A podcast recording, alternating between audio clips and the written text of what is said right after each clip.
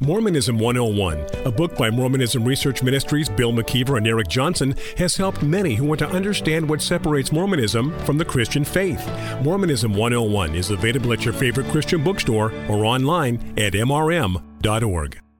Viewpoint on Mormonism, the program that examines the teachings of the Church of Jesus Christ of Latter day Saints from a biblical perspective. Viewpoint on Mormonism is sponsored by Mormonism Research Ministry. Since 1979, Mormonism Research Ministry has been dedicated to equipping the body of Christ with answers regarding the Christian faith in a manner that expresses gentleness and respect. And now, your host for today's Viewpoint on Mormonism. So glad you could be with us for this edition of Viewpoint on Mormonism. I'm your host, Bill McKeever, founder and director of Mormonism Research Ministry, and with me today is Eric Johnson, my colleague at MRM. Today we are looking at page 27 of the December 2021 edition of the Liahona magazine. It's a small little section on page 27 barely a sixth of the page, but it certainly stands out where we are concerned because, as we were talking about yesterday, how the first presidency under Heber J. Grant were gaslighting the membership when they taught that celestial marriage, that is, marriage for time and eternity, and polygamous or plural marriage are not synonymous terms, I think the membership is being gaslighted with this article here. We're talking about official declarations 1 and 2 and the heading on that page reads, Why Does Church Policy Sometimes Change? Now, this can be very confusing because what the church is trying to do, of course, they are separating the eternal nature of doctrine with the not so eternal nature of policy or even practice, as somehow they can be divided. And they have to do this because why did the church abandon the practice of plural marriage? Well, the doctrine of plural marriage is still intact. But the practice of plural marriage, or the policy as we are now to understand, is something that can be tinkered with and actually adjusted. But you see, when we cited some statements yesterday from Brigham Young, and even from the first presidency under Wilford Woodruff, which would include Wilford Woodruff, George Q. Cannon, and Joseph F. Smith, a statement made back in December 19, 1891, over a year after the Manifesto of 1890 was given out, where the church promised that they were no longer practicing plural marriage. They promised the federal government that they were not doing it and they were going to no longer do it. Now, we know from history that that was not true. They most certainly were practicing plural marriage, and they were even solemnizing marriages that were plural. Bill, this section that is being written in the December 2021 Liahona magazine is referring to the Come Follow Me curriculum. And if you go to the Come Follow Me curriculum for December 6 through 12, they are covering the Articles of Faith and Official Declarations 1 and 2 in in a uh, study that they're doing with individuals and families. I want to read to you the question they list under Official Declaration 1 under the section titled The Work of God Must Move Forward.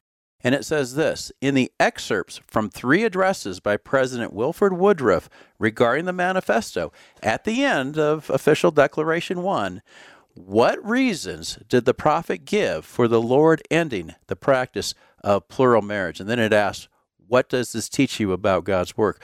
Bill, what were the reasons that were given by Wilford Woodruff as to why polygamy ended? Well, one thing that seems to be pretty clear is it had to be done for practical purposes.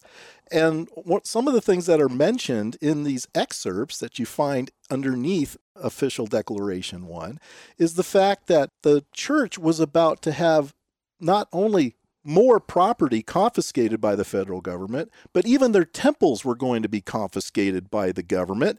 The imprisonment of the first presidency was going to take place if they did not do this. And not only the first presidency, but the imprisonment of the 12. In fact, we already know that members of the leadership did go to prison. We know for a fact George Q. Cannon went to prison. And if you are in the Draper area at any time and you want to go catch lunch at the local Chuck-A-Rama in Draper, right off of Interstate 15, when you go into that restaurant after you pay, turn right, there's a huge picture of George Q. Cannon with a number of other Latter day Saints in their prison garb. I wonder how many people eating there know who that is and why are they dressed like that. But you see, it was for practical reasons. Was it really a revelation from God? And if it was a revelation from God, wouldn't God have known that this day was going to eventually happen in the first place? And if so, why was Wilford Woodruff one of many leaders vowing that they would never give up the practice of polygamy. To give up the practice of polygamy, you might as well give up Mormonism. They understood the severity of this teaching, and yet they had to cave because the government meant business. I think they were trying to bluff, and the government didn't flinch. And so Woodruff has no choice but to come up with this manifesto. And even though I think the promise is vain, it's deception.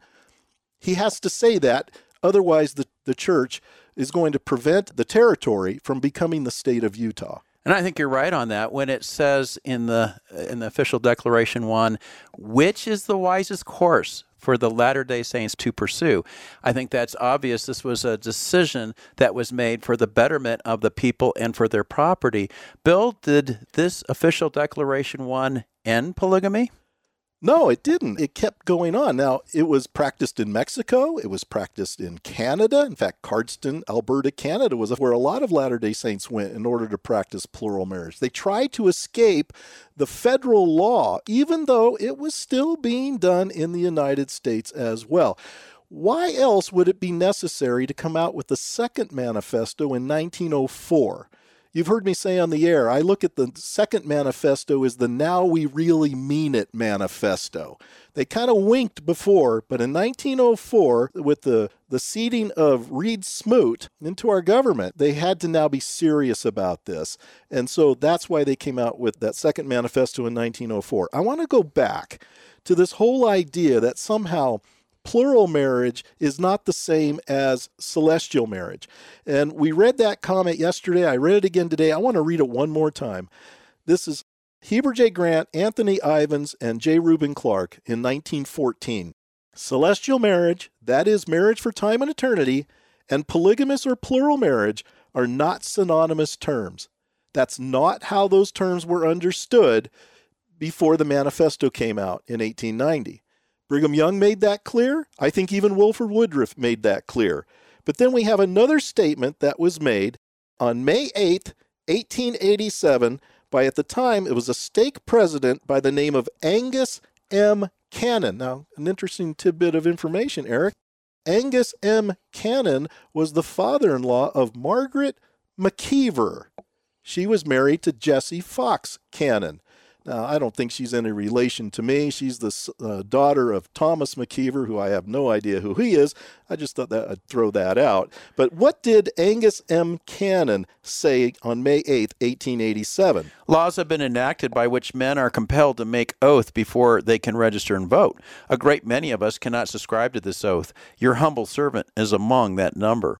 Men who have entered into celestial marriage, that is, those who have taken plural wives, are barred from taking the oath.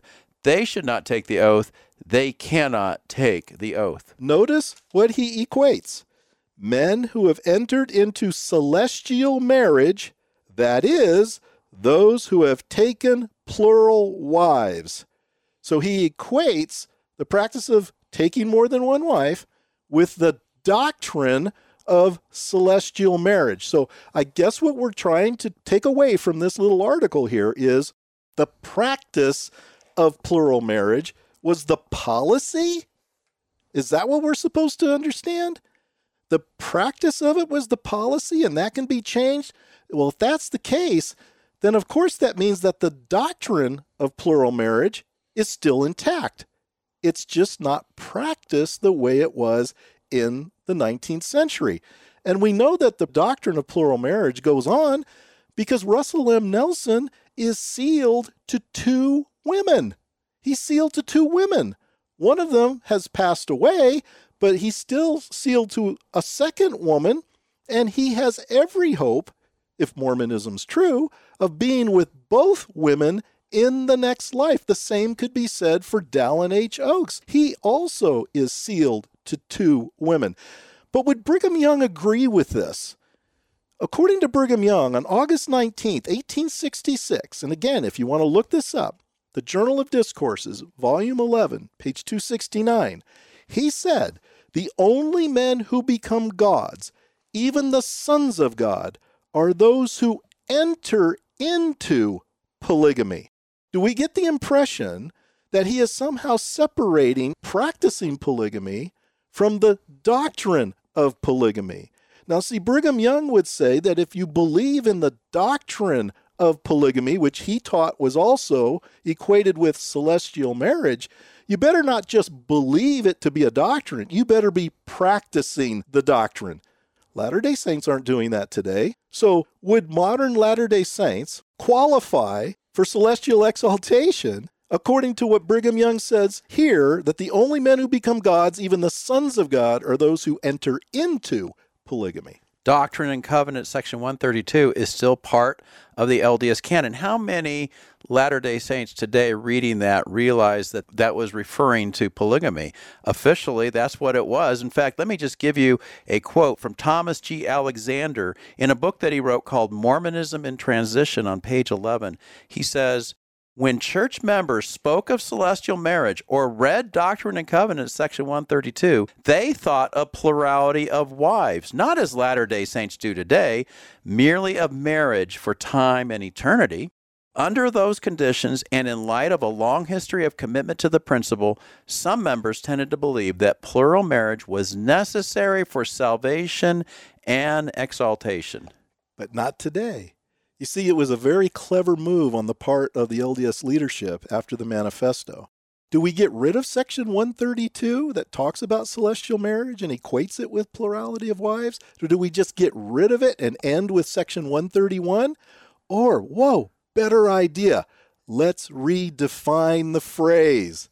Let's redefine the phrase, and then we'll tell the people that contrary to what they thought they were told, or contrary to what they thought they believed, celestial marriage and polygamy are not synonymous terms.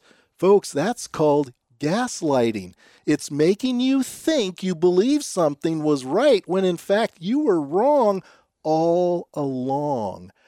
That's what this article, I think, is doing with modern Latter day Saints. And this is why it breaks my heart that so many Latter day Saints are not going to look into this a little bit deeper and find out that what they're being told doesn't really fit their history. This isn't right. They're making excuses for why they had to make a course correction. But yet, it was, as I said before, even Wilford Woodruff who said you can't do that. He said, in 1869, if we were to do away with polygamy, it would only be one feather in the bird, one ordinance in the church and kingdom.